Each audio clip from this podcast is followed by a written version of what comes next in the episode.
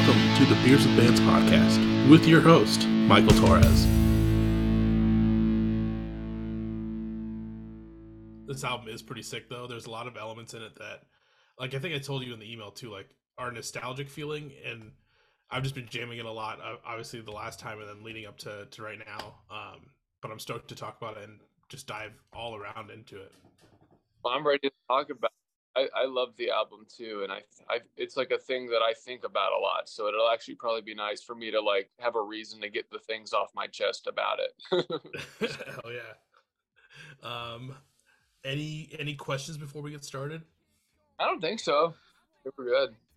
All right, hell yeah. Uh, do you have a an uncracked drink in front of you by chance? Hell yeah, Lacroix. Yeah, I've been obsessed with these lemon Lacroix lately. Over all right. Well, uh, we'll we'll crack them. We'll I'll do the little intro and bring you right in. Swag. In three, two. Yo yo yo yo. Overwhelmed and underdressed, make the most of waking up because it sure beats being dead, I think. Right until I'm off the brink, finished, then I'm on again. Dressing trauma up in hooks that you can sing along with friends. Metaphysic medicine, the answer's in your outlet. My monarch makes me turn it into coins for my house and all the food that I eat and all the places I sleep. Think on my brain doesn't work or I would starve in the street. It still beats me how I manage moving both of my feet. When the heart of this antithesis is anything but sorry, beg your pardon. Can I please have my mess and eat it too? What is up, everyone? Welcome back to another episode of Beers with Bands. Uh, this one is, is, a fun episode. Not only is it the last episode of August, but this is someone that um, you've heard about on these episodes. Uh, finally coming on. Uh, if you remember back when we when we sit down with Limp Wizards, we talked about uh, they kind of had like a little fun little feature, and I'm sitting down with the the man, the myth, the legend himself, S. Reidy. How you doing? Good. I'm a myth. I'm okay with man and legend, but myth, I'm a pretty open book. okay. um, for people that aren't aware, uh, S. Reidy is a you are a, like an alt rap artist from uh, Norman, Oklahoma. You know, yep. repping that Norman scene, and uh, I, I think I liked. I, I can't remember which uh, description it said it, but it, it was like uh, rap songs for the sleepy. Yeah, uh, which which I really love that little tagline. But um, I mean, you you you just put out a new album uh, back in June, and it's fucking sick. So I'm stoked to to be talking to you about it. I'm so dude. Like I, I really enjoy your work. I've listened to a lot of your episodes before. I listen, I think the first one I listened to was Arms Length, like way back in the day. So like, oh uh, shit, yeah, yeah. And so um, you know, I haven't listened to every episode, but especially when folks I know and folks I enjoy are on, I I, I always am giving it a listen. So I'm stoked to be here. Like, so this is not like a long time coming for me, but like I always thought that maybe I'd end up here, and I'm glad I have. Hell yeah! Well, I'm stoked to have you on. Um, well, well, Sean, I mean, like like we already mentioned, you you know you're covering this uh this rap scene that's in Norman, which you know prior to Limp Wizards. Uh, I didn't know Norman had any sort of a music scene there. Um, kind of, I'd say not fully started at the beginning, but like kind of started at the beginning of like what got you into doing this rap project. Um, out of especially you're being friends with all these dudes that are like in pop punk and emo bands. Like, what do you, what made you take this other route? That's a really good question mean, like, well, it's not a question I haven't been asked before, but like that specifically is interesting because, like, I mean, like, it's not too complicated. I mean, I grew up listening to a lot of punk rock bands and indie rock bands, and Nor- Norman has a very like hipstery indie scene. It's like always what we've kind of been known for. And then, uh, like the last few years, it's really diversified and stuff. But like, I mean, like, especially like, I always joke that like the fact that like you know people will call me like the face of like Norman rap. If like I was completely not me, and then someone told me that like oh this is like the Norman rap guy, and then it was a picture of me, I'd be like yeah that makes sense. Some like long brown hair that like looks like he's super sad, like that makes sense. But like um, so that's kind of always been Norman's vibe. Um, I grew up listening to a lot of the same stuff that everyone else did that comes on here a lot of Blink 182 and Sum 41 and My Chemical Romance and all that. That was a lot of my youth. And then um, just being a kid with an acoustic guitar that had just like a lot of creative like fire inside him. I just wrote a lot of really angsty breakup songs and like, you know, just really like emotional music that like I can't I really don't even know like it was very like I mean like grew up in church too so it was very inspired by like big anthemic worship music as well I feel like and so when I got to be about 19 I really started to just hate all everything I was doing I was like I'm like I'm in the same loop of just writing like songs about girls and just like you know these like lame feelings I'm having. I just started to grow out of it. I was ready to completely just flip over, and I was just listening to a lot of rap music at the time. Is really the only reason I ended up here. Is that that's just the thing that I was really into um around 2014 and so and then like also i wanted to like have music with a message and like a purpose that was like you know i had a lot to say and hip hop gives you a lot of room to say everything that you're feeling. It, it's like wordy as it gets. So like I was, you know, that's I think what attracted me to it the most, and like how interesting the underground scene was in 2014. Um, was really what inspired me to take this route. And then just nine years later, I mean, I just never quit. Like it was just, I don't know. And it's it's really weird because like growing up where I'm from, like I don't know, like there was a rap scene, but I was completely outside of it. I was a complete outsider to it. Um, and luckily, like the people here that like have made hip hop music, the hip hop community, they welcome me with open arms and everything. But I really was like completely outside of it for so long, and I had to learn a lot of things about like what that culture is like and everything, weaving into it, maintaining my punk roots and everything.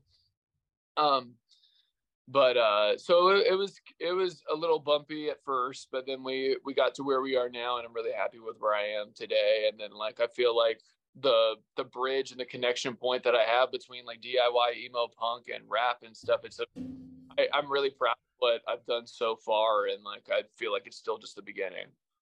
Hell yeah dude.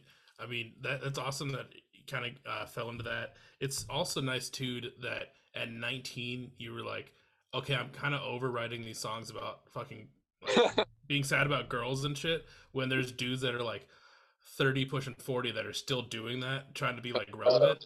Uh, everyone knows a band, like I don't even have to mention a name, but everyone knows a band that's doing it. And at a certain point, it does get kind of God just like, okay, yeah, like at a certain point though, it kind of gets to the like, okay, this is overdone. We need to like kind of move on and progress with our lives. Um, so it's awesome that you were able to at that age be like, okay, this chapter is fucking done. We need to move on, do something else.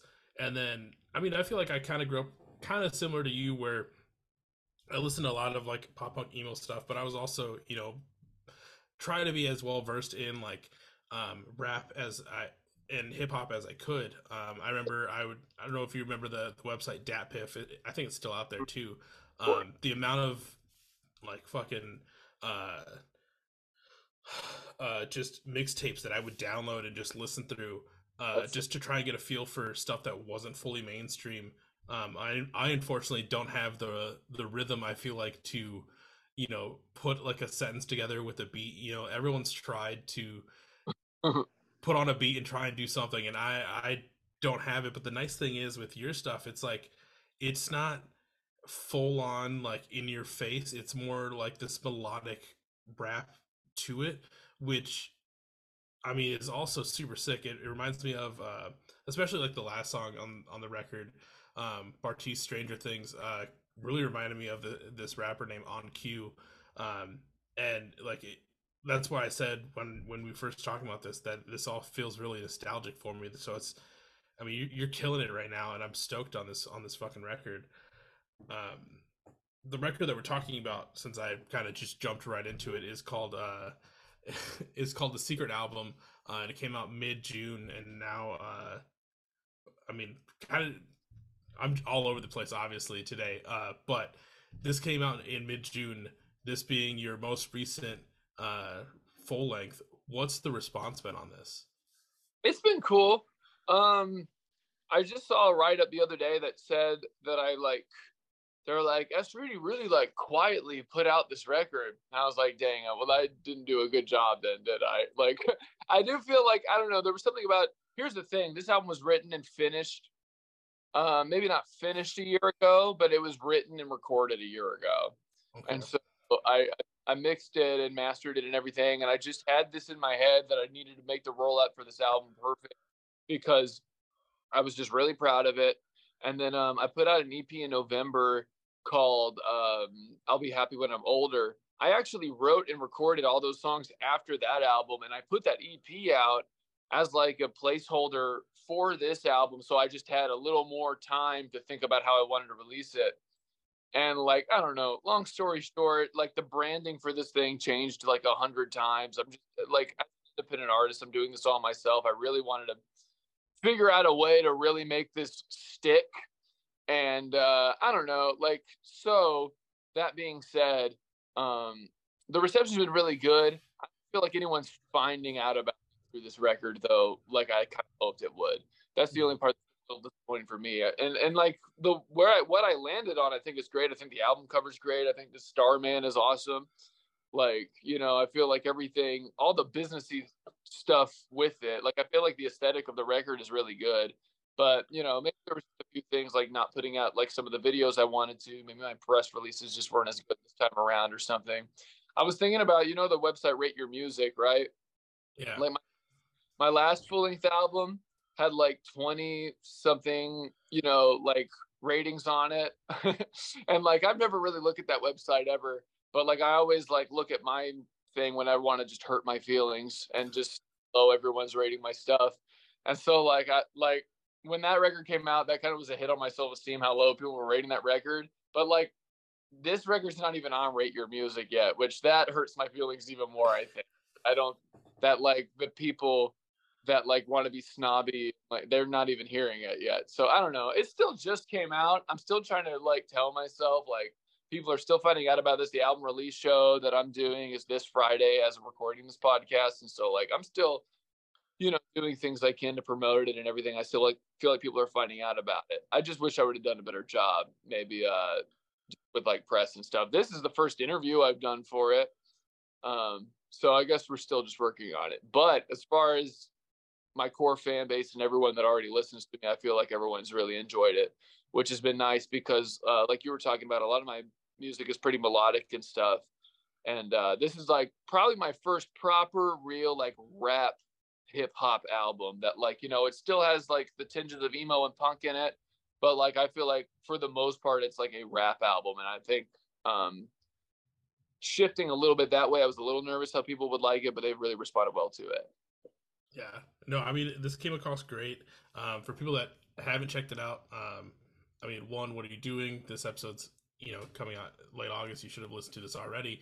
Uh, but it, it's a solid nine track. It's only I think like 18 minutes, so it's not like it doesn't. It's not like super overly long for an LP. It's just that I feel like almost sweet spot because you get done with it and you're kind of like, oh, it's kind of done already, and then you kind of want to start it again to be like, I don't feel like I got enough out of this to and then you keep listening to it. Um, there's a lot of elements throughout this that I really loved. Um, like I talked about the the uh, very last song kind of remind me of uh, a, a, rapper called OnCue, but then you also have this one kind of like storytelling song, um, which you know anyone that's fans of like La Dispute and how they tell their stories will get a kick out of that. Um, also, like I also if for if anyone's like more on the rap side, um, it definitely felt like uh, I don't know if you listen to Budman at all, um, kind of reminded me of one of his songs, which uh, like I, I kind of love those little storytelling style songs just because they're you, you never expect it to to pop up, and then it's just kind of yeah. cool just to kind of get the visuals right in your face as it goes through. Um, obviously, you worked with uh, a producer on this one um, called uh, Sonny Mac, and I mean, how did you come up? How did you uh, make that partnership with Sonny Mac to to work on this? Man, praise the Lord for Sonny Mac, dude. Shout out Sonny Mac from Wales, produced all the beats on this record. Um, he's like just literally so crazy and insane. You literally can listen to this album for 30 seconds to realize how good of a producer he is. Like, and the things that he brought out, like, I'm eternally thankful for. Like, like all the crazy, like, animated rapping that I'm doing on this that I've never done before. Like, just it just came flowing out of me because its production is so good. I just found him on. I just found one of his beats on YouTube, I'll just, you know, when I'm like, you know, maybe in a creative drought or something, I'll just be finding beats on YouTube, just to freestyle to, just to write to, whatever. I wrote um, a rap to one of his beats that I just found on his YouTube channel, and I just threw it up on like Twitter and stuff, and I just tagged him in it.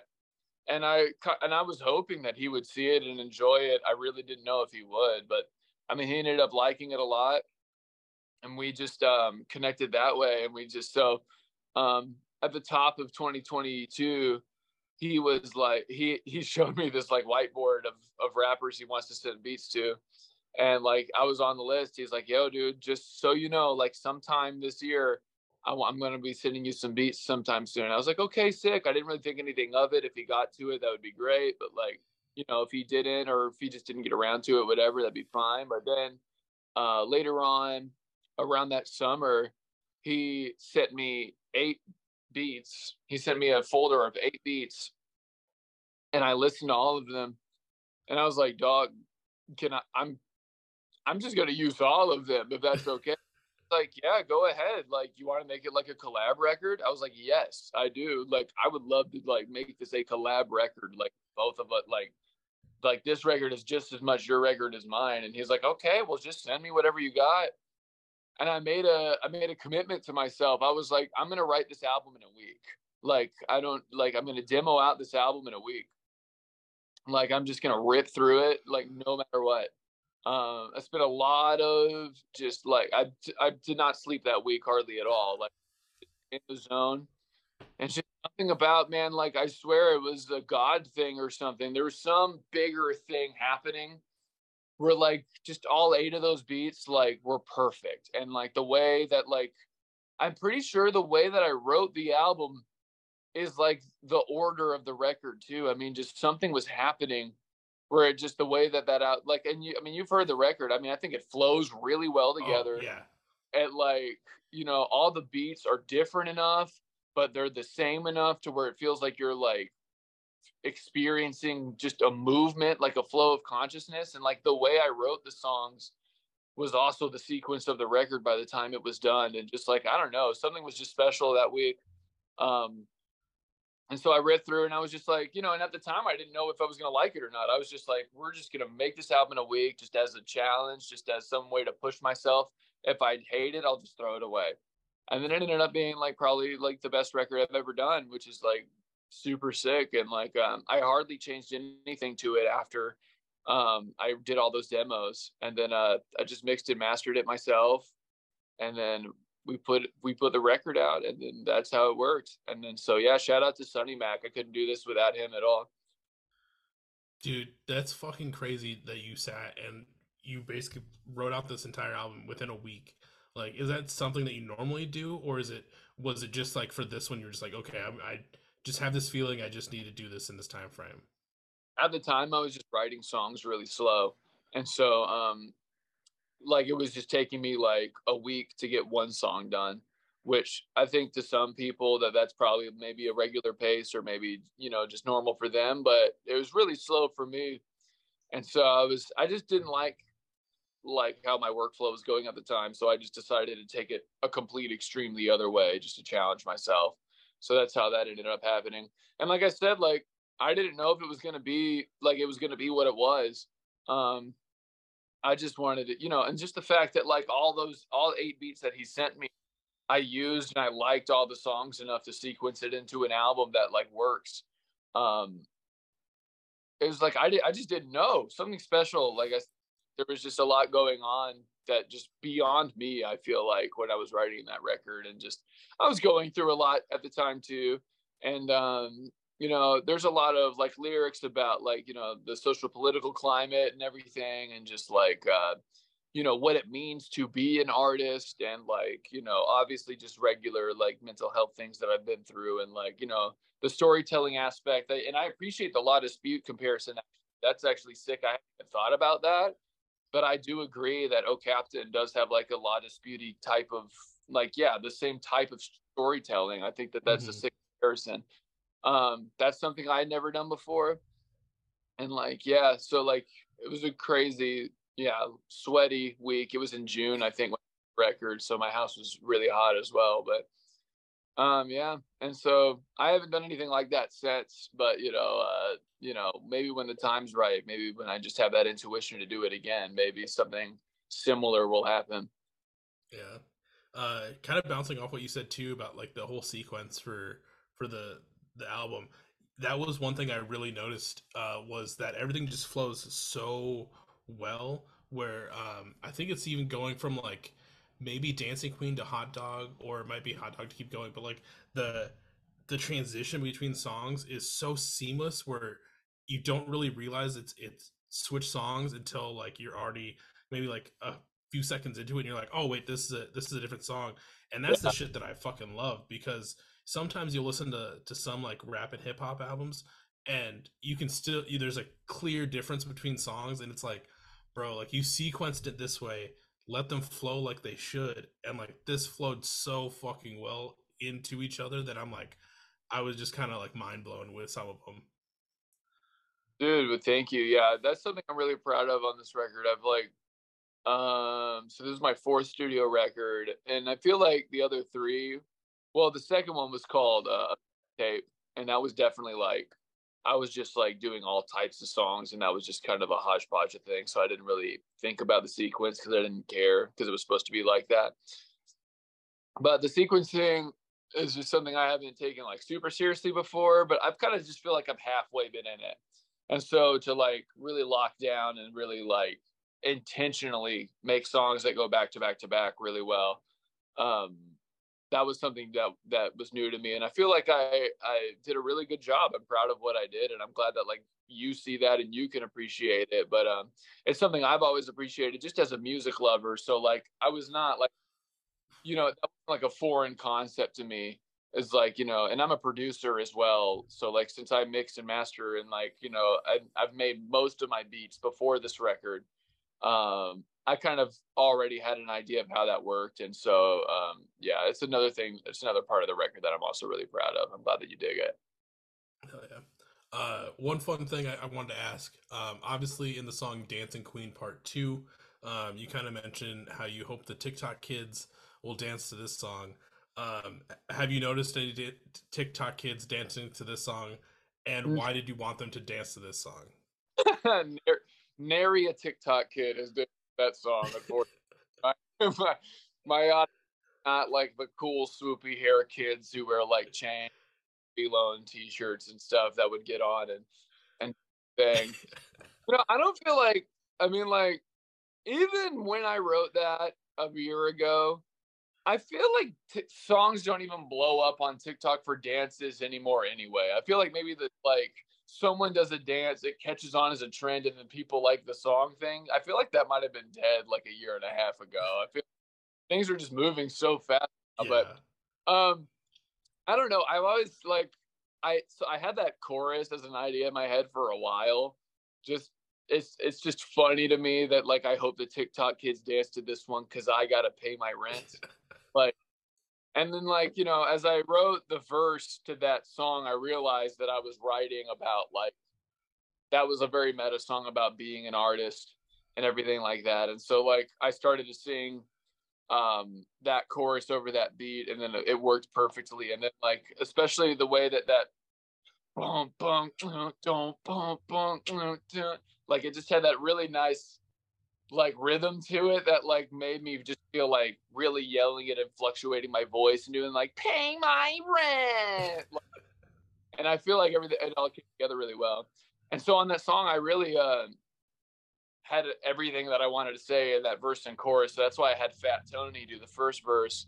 And he raps a lot about being an artist and just like the life of being an artist on the song too. So i'm like yeah it was cool that he did that, and it was cool that he even wanted to be on the song. I'm a big fan of Fat Tony, and um, so yeah, that's how that song came together. But know, nary a TikTok kid, like I said, has danced to that song so far. I'm, I maybe have plans in the future to to restore the idea, to save the idea that maybe I could force some some kids to if we have like a contest or something. But you know, someone is going to dance to that song on TikTok at one point, at least one person well, everyone listening, make sure you go find that song on TikTok and yeah, you know, go find your six numbers. old like cousin with like thousand followers for no reason and Yeah. then show him the song, and then maybe I throw some bread his way if he like you know promises me he'll like work really hard on a, a TikTok for that. You had uh I think I saw you had another contest going, uh, and I don't know if anyone's uh, completed this one because this one's kind of more of a serious one. I think it was to get the the Starman tattooed on their face. it doesn't have to be on the face. Okay. Well, that was so funny. I don't know. I don't know if this person wanted me sharing the information, so I just won't say their name. The funniest thing about that is that I would pay for half of a tattoo if anybody went and got Starman tattooed on them. That's how I refer to my logo as Starman. Like I just I call it Starman. I feel like people haven't caught on that that's just its name, like yeah. Starman. But I was people just kids kept asking me like, "Do I have your permission to tattoo this on me?" I'm like, "Dude, like, you don't need my permission to like." I mean, I guess like they just think like since it's my work, they don't want to like make like you know, you know, and maybe it means something different to them than just an S Reidy album, and so they just want to make sure. And I was so yeah, I made that post. I was like, if anyone wants to get this tattooed, absolutely. it. And in fact, I think it'd be so sick. I will literally pay for half the tattoo to the first person who sends it to me. Well, I got a DM like days later. Someone did a stick and poke on their arm. A beautiful stick and poke, mind you. It's like huge and like so well done. Like, Dog, I pay. I like offered to pay to a professional. And this person is like a. Like, they clearly know what they're doing, and they did a great job. But like they didn't get any money out of the deal, so I'm gonna have to figure out a way to compensate them since they. But someone did find. I finally got a Starman tattoo. out. It's pretty sick. I'm hoping that more come along soon. That's fucking awesome. Uh like I like yeah, so I just do this podcast and the only time anyone's to get something of one of my logos tattooed is just it's to be me getting it tattooed on myself. So like but to have someone take something that you made and put with your work and put it out into the world and they felt so passionate about it to be like I want to get this tattooed on me like that's fucking amazing. Like I have a uh touche amore stick and poke Oh, here uh which yeah it's stick and poke but it, it sometimes like it probably i'm gonna say in this person's defense uh like i got mine stick and poke because it meant more to get it stick and poke than it did to get like it actually done Yeah. like 'cause it's it's more diy and it like and and like it just makes it that like level of cooler granted this is like a shitty stick and poke that someone did in like their living room while we just sat there and drank a bottle of like captain so like uh but uh but yeah No, yeah, I have stick and pokes on my feet as well. Like, um, like yeah, I totally understand that sense of pride that you get from that. And um, yeah, and like I said, this person that did it was like super, like they super knew what they were doing, and like um, it looks tight. It's just so funny that like I offered to pay half of it, and they just went off on. But yeah, I'll send you a picture of it later. It's really cool. Um, yeah, I mean it's tight. Yeah, but like yeah, stick and pokes are sick too. I did I did some on my feet myself. Um, and it hurt really bad. And like I don't know, I have respect for people who can do them really well because the ones on my feet are terrible. And uh, but like they still mean a lot to me though. Yeah. Uh i mean i got mad respect for anyone that does it on themselves. Yeah. uh, It's Like- like, it's a different like I have a friend that uh he he got a tattoo gun and he wanted to like start like learning how to tattoo. So he did like a lot of shit on his own like legs. And I can't like I've I have both my thighs pretty like pretty big pieces on my thighs but I can't imagine sitting at like a table by myself and forcefully doing it like like like my, reactions would just be like dude like wanting to slap my own hand and tell me to stop and Yeah. like props to anyone that could fucking do that shit dude, yeah, people like because I have them like right on my heel too, like right where the bone is, and it just hurt really bad. But like I don't know, I just didn't care. And so yeah, Yeah. people really look at me sideways when they realize like you did that yourself. I also like it was funny because I did it. I just kind of figured I would know how to do it. And then like I looked up how to do it later because I was like, you know what? I want to like actually make sure that like maybe I did this okay. And like I opened this video and they were like, like w- within a minute they were like, you're gonna want to go get this kind of ink. Da, da, da, what you don't want to do is go to Hobby Lobby, the cheapest ink they have. I did. I was like, oh. but it's still there. It's been like five years. Hell yeah, dude. Uh, man, it's always fun. Like, but it, I mean, it didn't have any problems with it. Like, felt fine afterwards, right? No, yeah, stung for sure. And like, you know, it was super uneven because like, you know, like it was just very inconsistent. So it would Yeah. sting different places longer, but it ended up fine. And I'm like, I'm like really happy with them. They're just, it's just a smiley face and then an upside down smiley face on the other foot. Okay, tight. Um, kind of jumping back into this album, you called it the secret album. Uh, Yeah. wh- what was the meaning behind calling by giving it this title?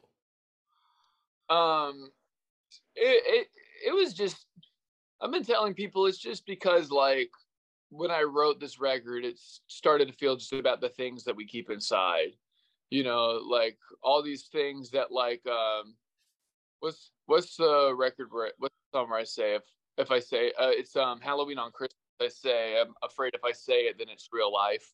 Mm. I feel like a lot of the times when we deal with as people that we, um, we keep it to ourselves because we're afraid that if we say it out loud or talk to somebody about it, then it becomes real. Like if it's just up here, then like at least it's not like a thing that like people know about or like concerned about. Like if it's just up here, then like at least it's like just not in the real world. It's not in this tangible space where like, you know, anyone knows about it or like people can ask you about it. It's just this thing you're dealing with and then uh you know and i think that there's validity to maybe both ways of going about things but the secret album secret it, calling it secret album is a lot of these things are just things that i just i'm really scared talk about if i can be blunt about it like it's like a lot of like you know growing up a lot of that switch that i was talking about earlier um from you know guitar music to hip hop I mean, a lot of that came from this place where I was starting to realize around like age 19, like there's like things that are mentally wrong with me. Like I don't, I don't want to use that word language wrong. You know what I'm saying? Like I don't want to like make it sound like there's something wrong with me, but I'm maybe differently wired than people or like you know, and like I started to keep all those things to myself when I was younger. It ended up putting me in like a really dark place. Um, and as I started to come to terms with it, I don't know. I just realized that I was way less alone than I thought. I was like, I feel like every single person is just mentally screwed up in one way or the other, and like, so that was that became a big inspiration part point for my music, and uh, so when I finished this record, I feel like, um, you know, just putting that emphasis on the things that we keep to ourselves uh and whether or not that's healthy or unhealthy i feel like there could be a conversation on that. But like you know the secrets that we have i i feel like that's what the record was about. So that's why it was called secret album. I thought it just sounded sick. It just sounds like a sick like marketable you know like ooh secret out what does that mean and so like what is the secret you know and figuring out like the secret of the album is like a fun intriguing thing for like to do. So like uh and then like, you know, I'll have like the secret release show, the secret tour is all work. So like, you know, just like it sounds cool too. As like dark as it is, it also just I think sounds sick. Yeah. Uh, speaking of like secret tour, I know you just played the past couple days down in Texas. Um, like obviously you're playing probably most of this album. What were those shows like to you know kind of bring the the secret album to the stage uh, to to some people over the weekend? Yeah, it's been cool. Um I've had a couple of local shows here since the record came out, but I haven't headlined anything yet. That'll be this Friday, kind of like I was talking about earlier. Um, July 28th is when my album release show would have been. And uh, I wish I could talk about it. I'm planning a lot of super special things with it. But, you know, the people listening will just have to follow me to see what that uh, show is like because it will be well documented but uh, I headlined a couple of shows in, in, in Texas, um, doing yeah mostly the new record, and it, it, has been really cool. Um, a few like show details were like mixed up and stuff. I was supposed to be playing in Houston on Friday. That ended up not happening. So I ended up playing in uh, this place called Denton, Texas. Um, and then uh, it was kind of last minute. So mostly it was just like core people who have already been listening for a while that were there.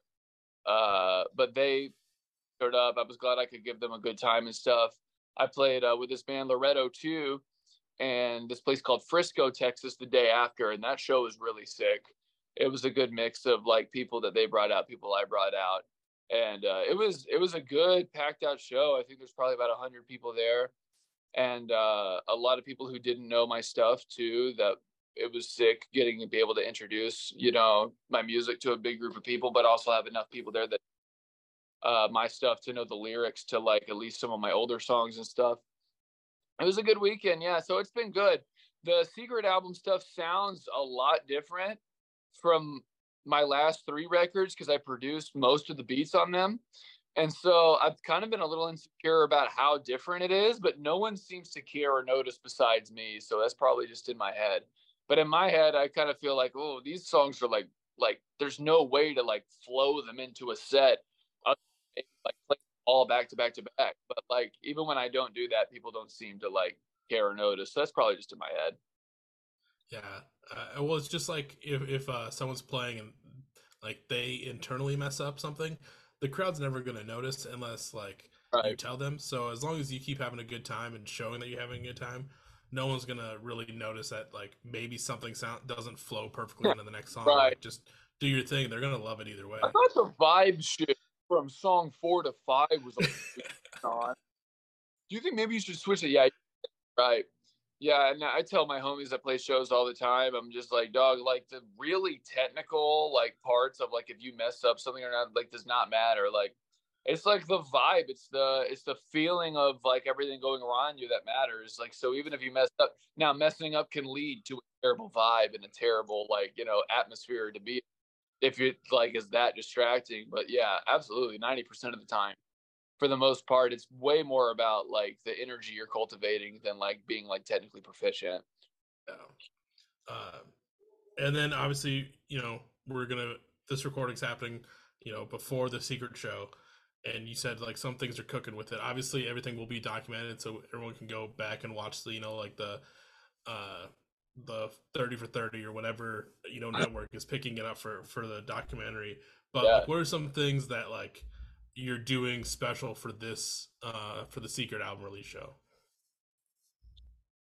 um right yeah so um we're doing like a lot of like i'm making like starman cookies uh i'm gonna be i'm i'm putting together uh like an outfit that i'm i'm, I'm really proud of doing a lot more like showy, outfitty type stuff uh, for this record and everything. This is actually right here. This is a poncho. I don't know if you saw the on the record. I did like a little photo shoot in the forest with this on, and like you know, different. Like I don't know. I'm I'm really in the beginning stages of learning how to maybe like visually um, present myself in terms of like um, you know, clothes because that's never been something that I cared about. But then I realized like over the last like two years, I'm like every person that I listen to and like like cares about how they like visually represent themselves, be be that clothes or music videos or whatever everything. So I've started to try to like be a little more fashionable. That's gonna be part of the show. Uh JB is performing, who's an Oklahoma hip hop legend. Um, he's incredible. Stepmom is playing really awesome feminist punk uh, from Oklahoma City as well. They're going to be opening the show. Really special thing about the show for me is that it's going to be at this uh, coffee shop called Gray Owl Coffee, and uh, I spend every single day there. Uh, that's like my home away from home. Um, and they're no, they normally close at six o'clock, but this is like a super special case where they're going to be open um, late into the night to do this show specifically. So that's also something that's super special about it for me. Um, should be should be having uh physical copies of the record for the first time at this show as well. Just a lot of stuff that I, I'm I, am putting into it, and so um, it would be sick if maybe we could you know have a live tattoo guy there giving people starman and like you know even bigger stage production stuff that like you know like we'll see when it happens but like i still got a lot of stuff planned and i'm still like reaching out to people to see how crazy we can make it so dude fuck yeah well i hope it, it's a hell of a time obviously you know like i'm up in minnesota otherwise I, that sounds like a hell of a time that i would definitely try and be at uh, so hopefully you know uh, the town pops off and it's just a solid time I think it will. We've already sold a lot of tickets, so uh, I'm really stoked on it. Yeah. Fuck yeah. Um, before we kind of transition, I know we've kind of talked a little bit about you know your backstory, some about the secret album, but is there anything I missed between like S Reidy lore or the secret album that you want the people to know about? I know you, you kind of talked about earlier how there's a lot that you've been wanting to talk about, and I just want to make sure we hit on everything you wanted to discuss. No, I don't think so. Um, I mean, it just Secret Album is just really like I don't know. It, it's the first thing that like all my all my music is truly like you know my children or whatever. But like Secret Album really feels like I don't know. It feels like kind of just feels like my first album. I don't know how to explain it. Like I feel I always feel like I've wanted to achieve so much more than just DIY rap hometown hero guy, you know? And like, especially all the local love I've got maybe the last couple of years has been like crazy and awesome. Um, but like, I've always aimed for higher than that. And um, I feel like to get there, there's a certain, I don't know, there's this certain level of like quality that like I'm trying to get towards. And I feel like Secret Album might be the first time that I've like really nailed this like front to back piece of work that I think is like would you know even though it's not turning too many heads right at this very moment I feel like it's a thing were to find it this is like a record that people would show their friends and they would want to be like a part of you know what I mean and uh so I feel like in a way you know like I said it almost feels like my first record in a way and I feel like I've been on chapter 1 of my story this whole nine years that have led up to it. Um, but I got a lot more music on the way too. And like, you know, I know that like, you know, these things take time and everything's a process. And I'm just, I don't know. That's all I really have to say about that, I guess. Yeah, I'm super proud of it. And I'm stoked that you liked it enough to have me on. And I'm glad that, like, you know, I, I'm glad that, like, everything that you're saying is like things that I would like people to see in it. So I'm glad that I'm doing that right. Hell yeah. Well, you know, it, it's awesome that you're killing it, and I, I understand what you're saying. Where this, where how you're saying that this feels like their first album. I think it, it's, I think what uh, you're saying, if if anyone's not understanding, is more like you found. I think your footing. This is this is what you want S Reidy to be, and this is what we can probably expect going forward. Um, if not any anything crazier, because I mean, obviously, every album's always just a, a, a bookmark in everyone's lives, but um, I mean, Secret album came out sick, and I'm stoked to see what's what comes next. What else you got in your wheelhouse to follow this up? Thank you, dude. Well, I'm playing a lot. I'm starting to get back in the studio and write some stuff.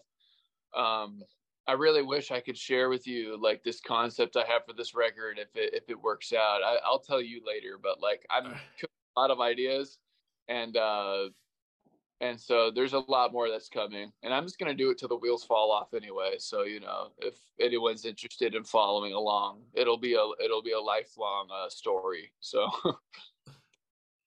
um, and then also while i have you on uh, like like i mentioned uh, earlier in the, the episode kind of the start uh, you were featured on um, the limp wizards album Vile for the song plastic moan uh, i gotta say like that song with you on there is fucking 10 out of 10 uh, like you kill it on there.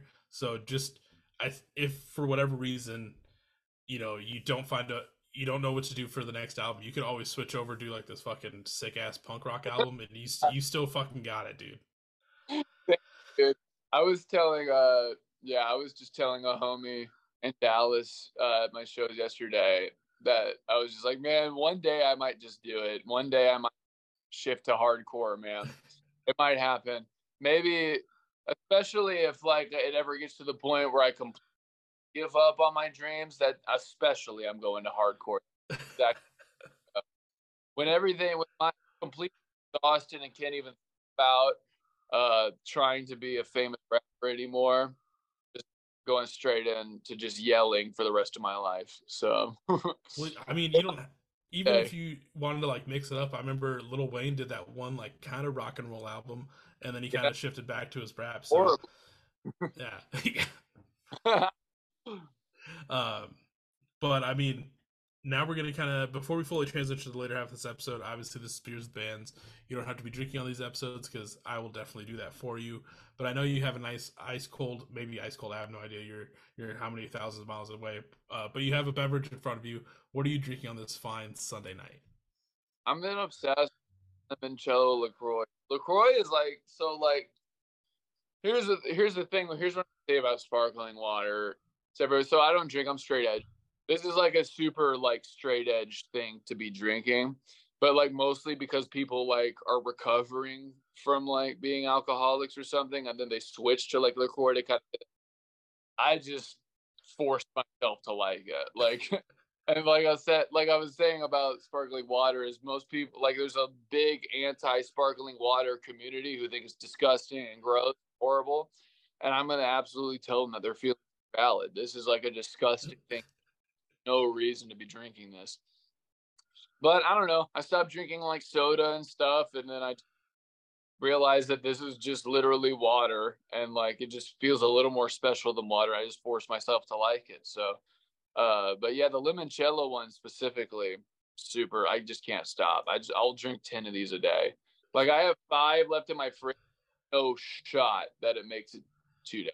Like no shot. Uh, yeah, I think I'm one of those people. I, I think I've tried to drink a Lacroix once, and it just, I don't know, I just couldn't get into it, and like, I just can't do like the sparkling waters, I guess. Uh, which is really funny because like for this episode, I, I'm like I'm drinking seltzers, um, but I feel like it's it's just not the same. Um, so it's a little bit easier to drink these than it is to drink. I think the sparkling waters. Yeah, back when I was a drinker, well, I mean, I was never even a drinker. I've never even been drunk. Even at the times that I did partake in alcohol, I didn't even like uh, get drunk or like you know ever experience like the the meaning behind the alcohol, I suppose. But I was always just like a PBR Bud Light guy anyway. So like this experience, this experience is not that much different. You know, and it's just water. So like you know, I, I think that that's really gravitate towards it. Yeah. Uh, yeah, like I mentioned, I'm just drinking Trulies on this episode. Uh, it's fucking pretty muggy out today, so I figured I'd dri- drink something a little bit tropical feeling. Yeah. Especially, I mean, it sounds like you drink. Yeah. Yeah, so I got a nice watermelon breeze and then a passion fruit that I've been drinking. Um, wish I was on a beach and not in this room in Minnesota, but what are you gonna do? What's the weather like in Minnesota? Right? Uh, today was probably like 80. Uh, I also have no AC in my house, so it's just kind of muggy, uh, which kind of sucks. So it gets up to how hot? How's the hottest it gets there? Uh, it uh, a couple weeks ago it was like 94 at least. I think it's supposed to hit 90 in the next couple days, and then uh, August, late July, August is usually probably like our shittiest time because it'll probably hit at least 100 with humidity at one point. Wow, that's crazy. I didn't know it get, gets that hot up there. I want a cold place. I hate Oklahoma heat, and it doesn't snow here enough. Mm. So maybe one day in the woods. But it sounds like your summer can get just as bad as ours. Yeah, and then winters are just you know shit. Uh, so That's what I, I've needed that so bad. I need just like unwalkable, undrivable, like freezing cold. That's what I need. Like at least six months a year.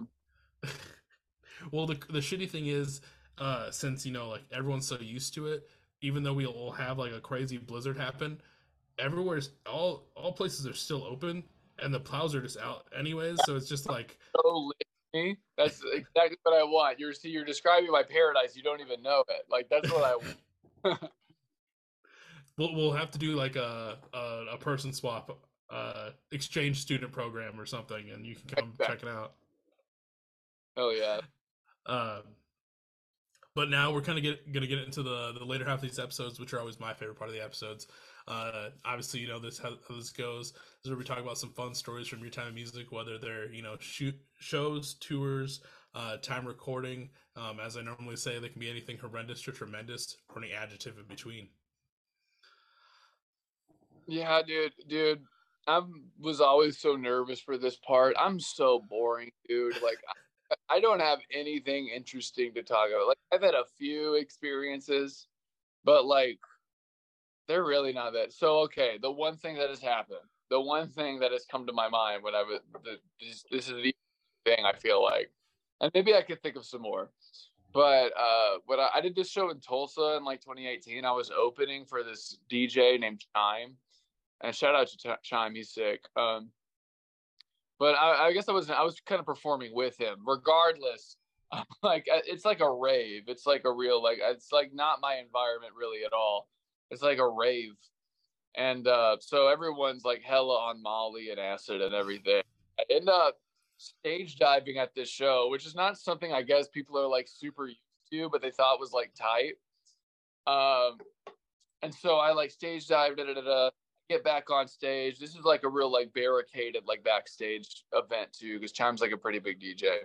And um regardless, and so like I walk out like after the set and everything, and this girl comes up to me with like this tooth missing and was like, dude, you kicked me in the face and like my tooth is gone. I was like, oh, I'm so sorry. Like, no, it was sick. And then like, a big hug. And I was like, oh my goodness, this is not like I have never seen this woman again. And I just I don't know how this story ends. Like I'm sure that she was on like an insurmountable amount of drugs to just be completely okay with me to literally kick her teeth out. But like, I don't know. I just never heard about this again. I was like, I literally was like scared that at some point that like, I don't know, like if she was like young enough, maybe her parents would want to sue me, or like eventually she would like want to like take some sort of like. I was like, that was an anxiety thing for a while that I like kicked this chick's tooth out, uh, and I just didn't know how like you know. But I, it's been five years now, so I hope I'm out of the woods on that. Yeah, one. this should be far enough with the statute limitations, right, for kicking someone's tooth out. I think you should be good. Right. There's no way they can come at me at this point. That's like the one super wild thing, dude. Limp Wizards, dude, that episode two hours because they literally had stories. Like, dude, probably did not even hear a fourth of them. Like, they yeah. always somehow end up at a house or like just people with like 10 children. Like, it's just like they yeah. literally insane stories. And when we go on tour together, I make sure that that does not.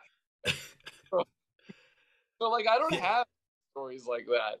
No, dude, you're good because like, I, like I I I I've toured a little bit and like I always felt too like oh I don't have like any cool stories and someone told me like hey if you don't have like any crazy shitty stories to talk about just take that as a feeling that your tour went the way it was supposed to yeah, and you guys did good. Uh, but yeah, with, when I sat down with Limp Wizards and their stories progressively got fucking weirder with the amount of people that they were staying with, like I know those dudes are probably listening to this episode, and I just gotta say, fucking do background checks or something at this point. Like this is that's insane. if if no one knows what we're talking about, go listen to that episode uh, because they just stay with the weirdest fucking people. Um, oh my god. Um, yeah, we're doing a run together in Colorado, um, August fourth and fifth. I guess this is this that'll be before the episode comes out. But uh, yeah, I'm always keeping them in line, dude. I'm, like, I'm always I'm the one doing the background checks and then doing it. But yeah, their stuff is crazy. Uh, you know, another one that I can think of right now. Uh, I won't name the city just because that it might give away who this person. I don't know. I really don't know this person, but there was one city that um, we didn't have a place to stay. Me and the, me and my merch guy at the time, um, we didn't have a place to stay, and so on stage I kind of hit the classic like, "Hey, if anyone has a couch, we can crash." Uh, this lady comes up to us after the show. She's like, "Yeah, I totally got you." I was like, "We're like sick. All right." We... Well, like after the show, like she's like, "Yeah, can you just give me a ride to my place?" We're like, "Sure." And I guess because she Ubered there, I, at some point on the way to this woman's house, we realized that she is smashed. Like she is completely drunk and gone. Like, and we're kind of like a little uneasy by that. And then we show up to her place. Turns out she lives by herself. This is just starting to like feel like really bad, you know? Yeah. And uh so she's like, ah, she's just so out of it. She's like, let's watch a movie. We're like, okay, that sounds chill. Movie's cool. And so she puts on Deadpool. I remember she put on Deadpool. And like three minutes into the movie, this woman gets up, walks away, and is like, oh, I'm gonna go to bed. And she like she takes off her pants in front of us, goes over to the bed, just doesn't even get in the bed, just plops down half her body and she's passed out. And me and my merch guy at the time were looking at each other like, I am, this is very not okay. And I'm very uncomfortable. And I'm not even positive that she's going to know that two men are in her house when she wakes up with her oh pants hanging off this bed. It was like literally like, it was like a comedy movie or something, how horrible this was unfolding. And luckily, we had a homie named Corey. Shout out to Corey. He lived like four hours away, and it's already like 1 a.m. But we're like, dude, can we like come crash your place? He was living in the place we're going to play with the next day anyway. And we're like, dude, can we like please? I know we're not gonna get there till like 5 30 a.m. But like we're just in this messed up situation. Please. And luckily Corey just let us come through. He just stayed up till like 5 30 a.m. Let us in his place, let us crash. But that was crazy. And then to cap all this off, we didn't realize until like 3 p.m. the next day that she had left her purse in our car. And so we're so now her purse, her phone, medication thing in our car like four hours away. And there was like one person that had called her phone like 50 times call this person, and then yeah, long story short, we end up telling them where they where we are. They come all the way to the next show, and they come to our next show too. they kind of come to our show, and it was just so weird because she was like embarrassed from like what happened the night before, and like luckily she just like remembered what happened. Because like I said, I wasn't sure that she yeah. was gonna this. Uh, and it ended up being everything ended up being okay. We're all like we're all like I don't really know them very well, but they still like follow me and support like what I'm doing and stuff. And so like at least everything up okay and like but that was like so frightening and so like, did not think that I'd end up in that situation. Like I never thought I'd end up in a situation like that. But yeah, so that's that's like I think those are like my two that are pretty wild. So I don't know if I've told this story recently, and it's been one that it's for sure been on my mind with I, I, think even since like the Limp Wizards episode, but um, and I don't think I've said it since then. But uh, I think it was like the first tour I did. Me and my friends were all probably like 20, 19 to 20. Like we didn't really drink. If we did, we didn't drink as much as we would end up drinking with our band. Um, and we were on this run, and we had like a long haul between like North Dakota going to Missouri or something like that, and we were like, well, we we can either try and do this whole run by itself, or we can try and find a place to stay. And somehow, we end up staying in like Kearney, Nebraska. And I don't know if it was someone in the band knew him, knew the guy that we were going to stay with, or it was a like a friend of a friend that like hooked us up and like got us a place to stay at this guy's house. And like we got there and like like I said, we're all like 19, 20. I think our drummer was maybe like 18. Um, like we didn't really drink. We were more like, hey, like we're broke as shit. Like we have we have like our instant cup of noodles that we're gonna like make in your microwave, and then probably just pass the fuck out. And these guys had to been like at least I'm gonna say like 23 to 26. Like they were definitely older than us, and like they like were drinking a lot, and we're like, okay, yeah, this is like nothing crazy. Like you know, we've all been to DIY shows or whatever, but finally like we're like okay like we're gonna pass out like we're gonna go to bed they start like dying off and like going to bed And then like the next morning at like seven in the morning, at seven or eight in the morning, like the sun's barely even up.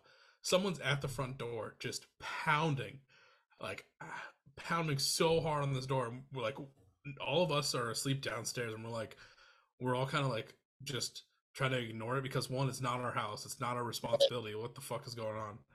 Um, and finally, like I think I got up and might have like went to the door, and the lady was like, it was like some one of their girlfriends, but she was like, "Is so and so here?" And I was like, "Yeah."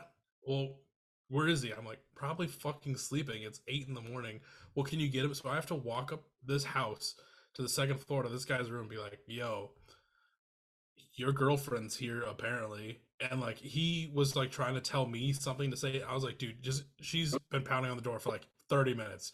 You go fucking talk to her. Like it was I don't know why I've been wanting to talk about that one because now it doesn't sound as crazy, but like just the whole like she straight up was pounding on that door for at least a half an Oh, hour. that's so nuts. And everyone Oh, in that oh house that lived there was so passed out that they didn't even want to deal with it or hear it, and we were stuck dealing with it because we were sleeping in the kitchen. Well, That like is not kitchen, but living room. No, the fact that like he like relayed a message to you to just Yeah, he wanted to, and I was like, dude, like, can you just go talk to her? Like, she's been pounding on the door. just because that like just the fact that you have to be this middle person goes back and forth just because Yeah. you have like sleeping on their floor is nuts. That's so funny. I felt like a kid again, trying to talk, like having to be the middleman between mom Yeah. and dad as they were fighting. That is uh, But other than that, like I was also in the same thing where like most of our stories were pretty tame. Like uh we never really had anywhere like really shitty that we stayed at, like like Limp Wizards, like we talked about. Uh, we've gotten pretty fortunate with with people that would let us stay. I, I remember there was this one time where um our singer kind of did like this. It was funny, but also kind of dickish move to like this one girl that was gonna let us stay at her place.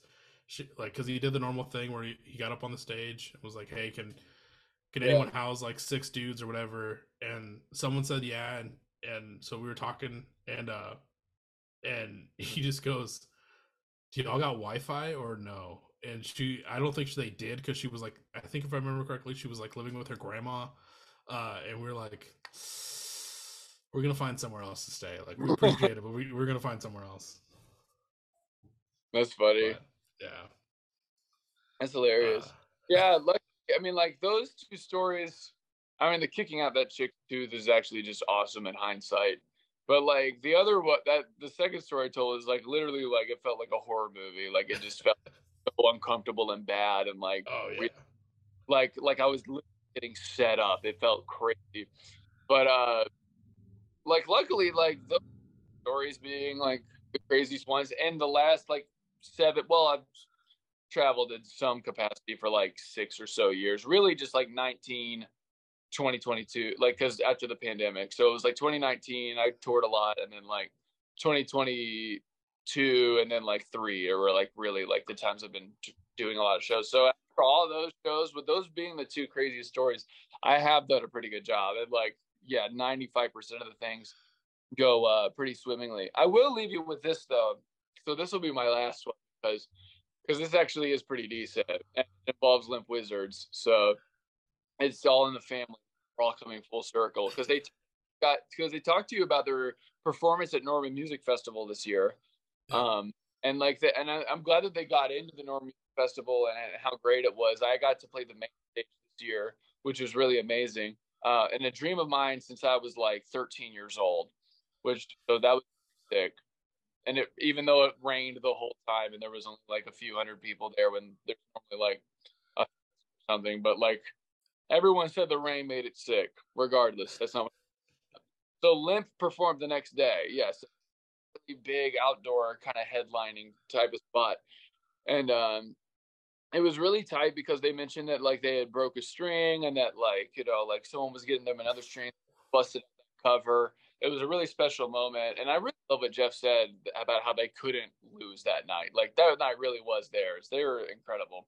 But like i run on stage that cover with them and uh, all the limps fans know me stuff too and so like they were all going crazy seeing me on stage and let's that like we are gonna do our song together it was about to get wild. Um and at one point, so after some songs, so I just stay on stage after that cover because we were doing that cover together, but they still had like four or so songs left. But I just stay on stage because whatever, we're just having a crazy good time.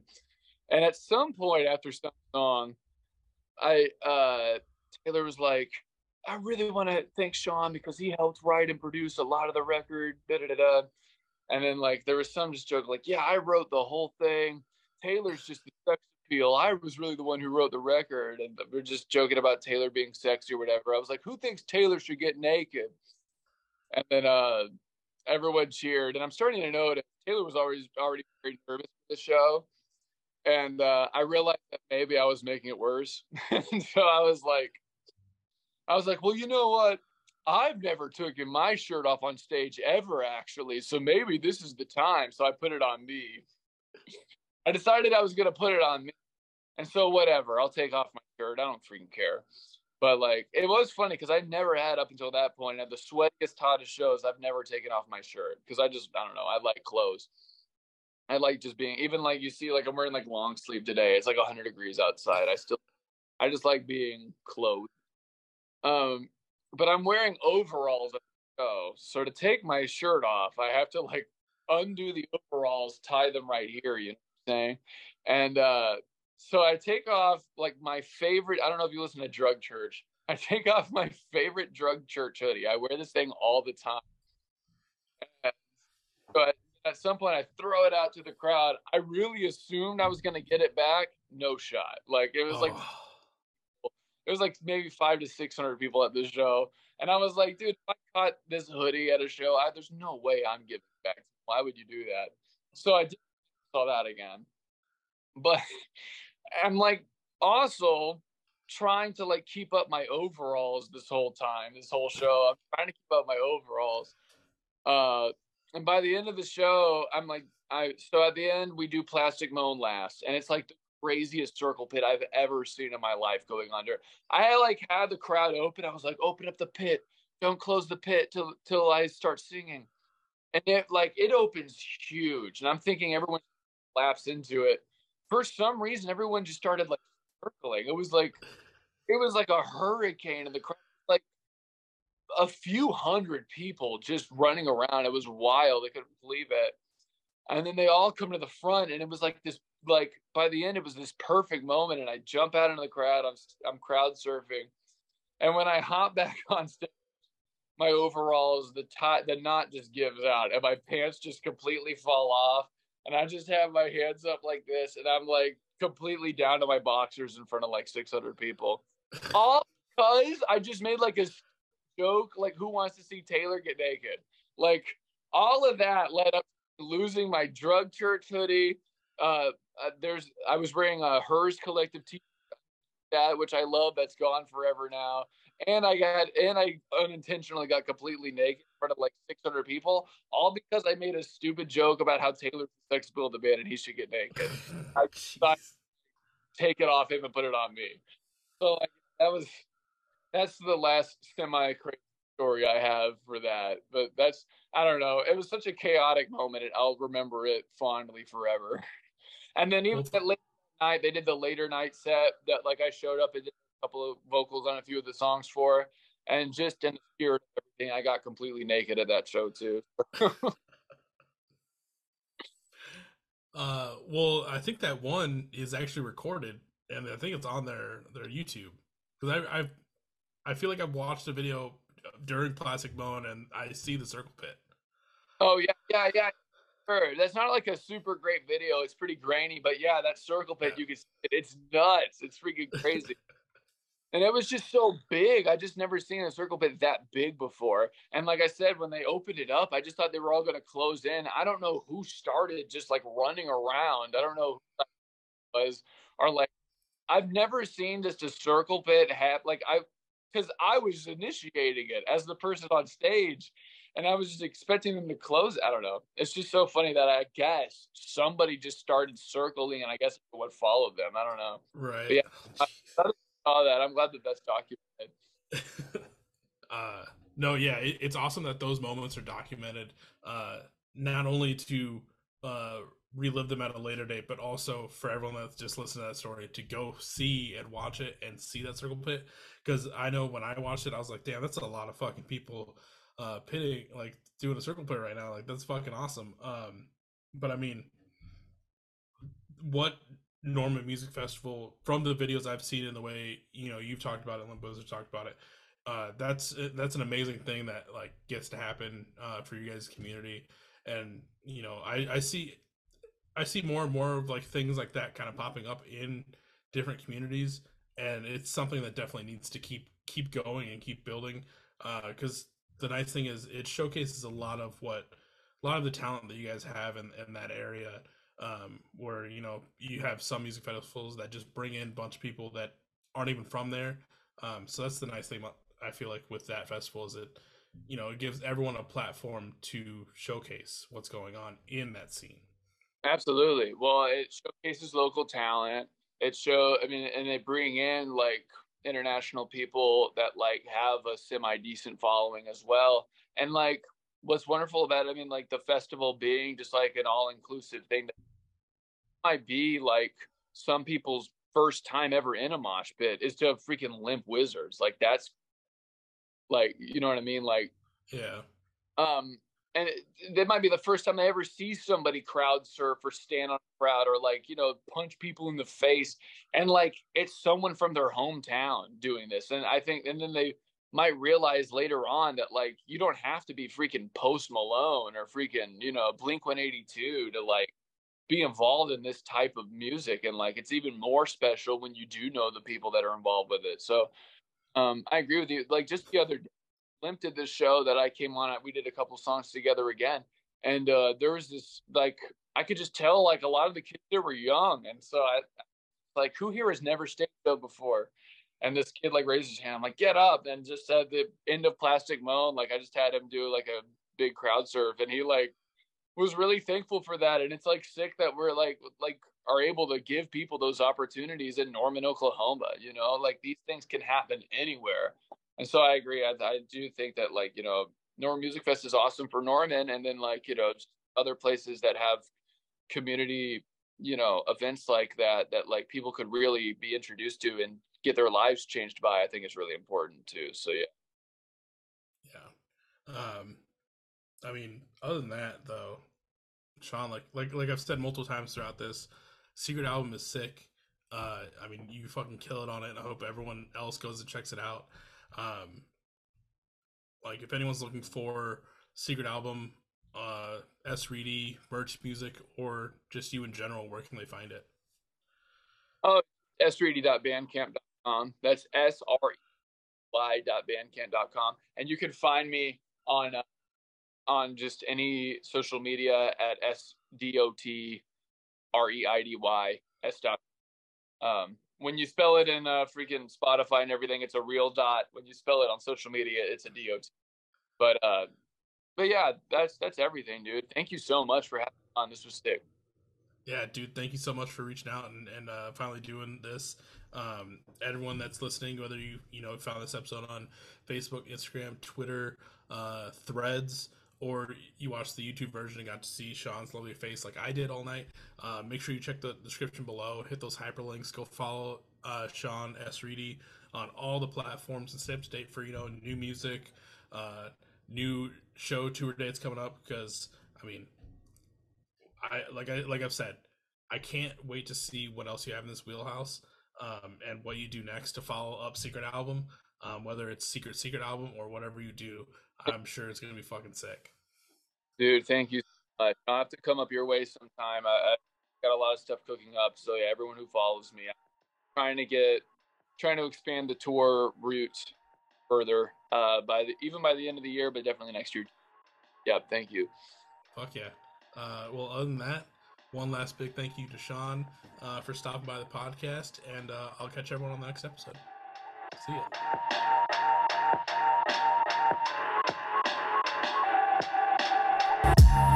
I think you really made a mess of things. Pocket full of posy and your cabinets full of wedding rings. You never found philosophy, whether it's God, whether it's hot whether in a field with ecstasy. Oh, you need to find yourself, you need to find yourself, you need to find yourself, boy. You need to find yourself, you need to find yourself, you need to find yourself.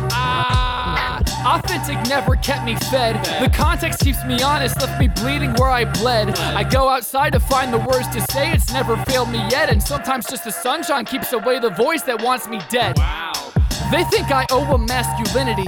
More than less and less than not. I close my ears and let it be a motive. Can't quantify it in the long term, but feelings staying measured, widely sitting how your heart burns. Jotting a note every step, oh. the Bible before I see death. Oh. Look for oh. angels to break me a piece of the pie. Robinson told me to look at the sky. I'm still here and I'm feeling alright. Oh. My endeavors, they never will die. Oh. And I will see you through it all. The lights are on, the curtains call. I think you really made a mess of things. Pocket full of posy and your cabinets full of wedding rings. You never found philosophy, whether it's God, whether it's hot whether in a field with ecstasy. Oh, you need to find yourself, you need to find yourself, you need to find yourself, boy. You need to find yourself, you need to find yourself, you need to find yourself. I'm fully aware of what the world brings. And I never even wanted all the finer things. And yet I still keep feeling thanks. And yet I still keep feeling.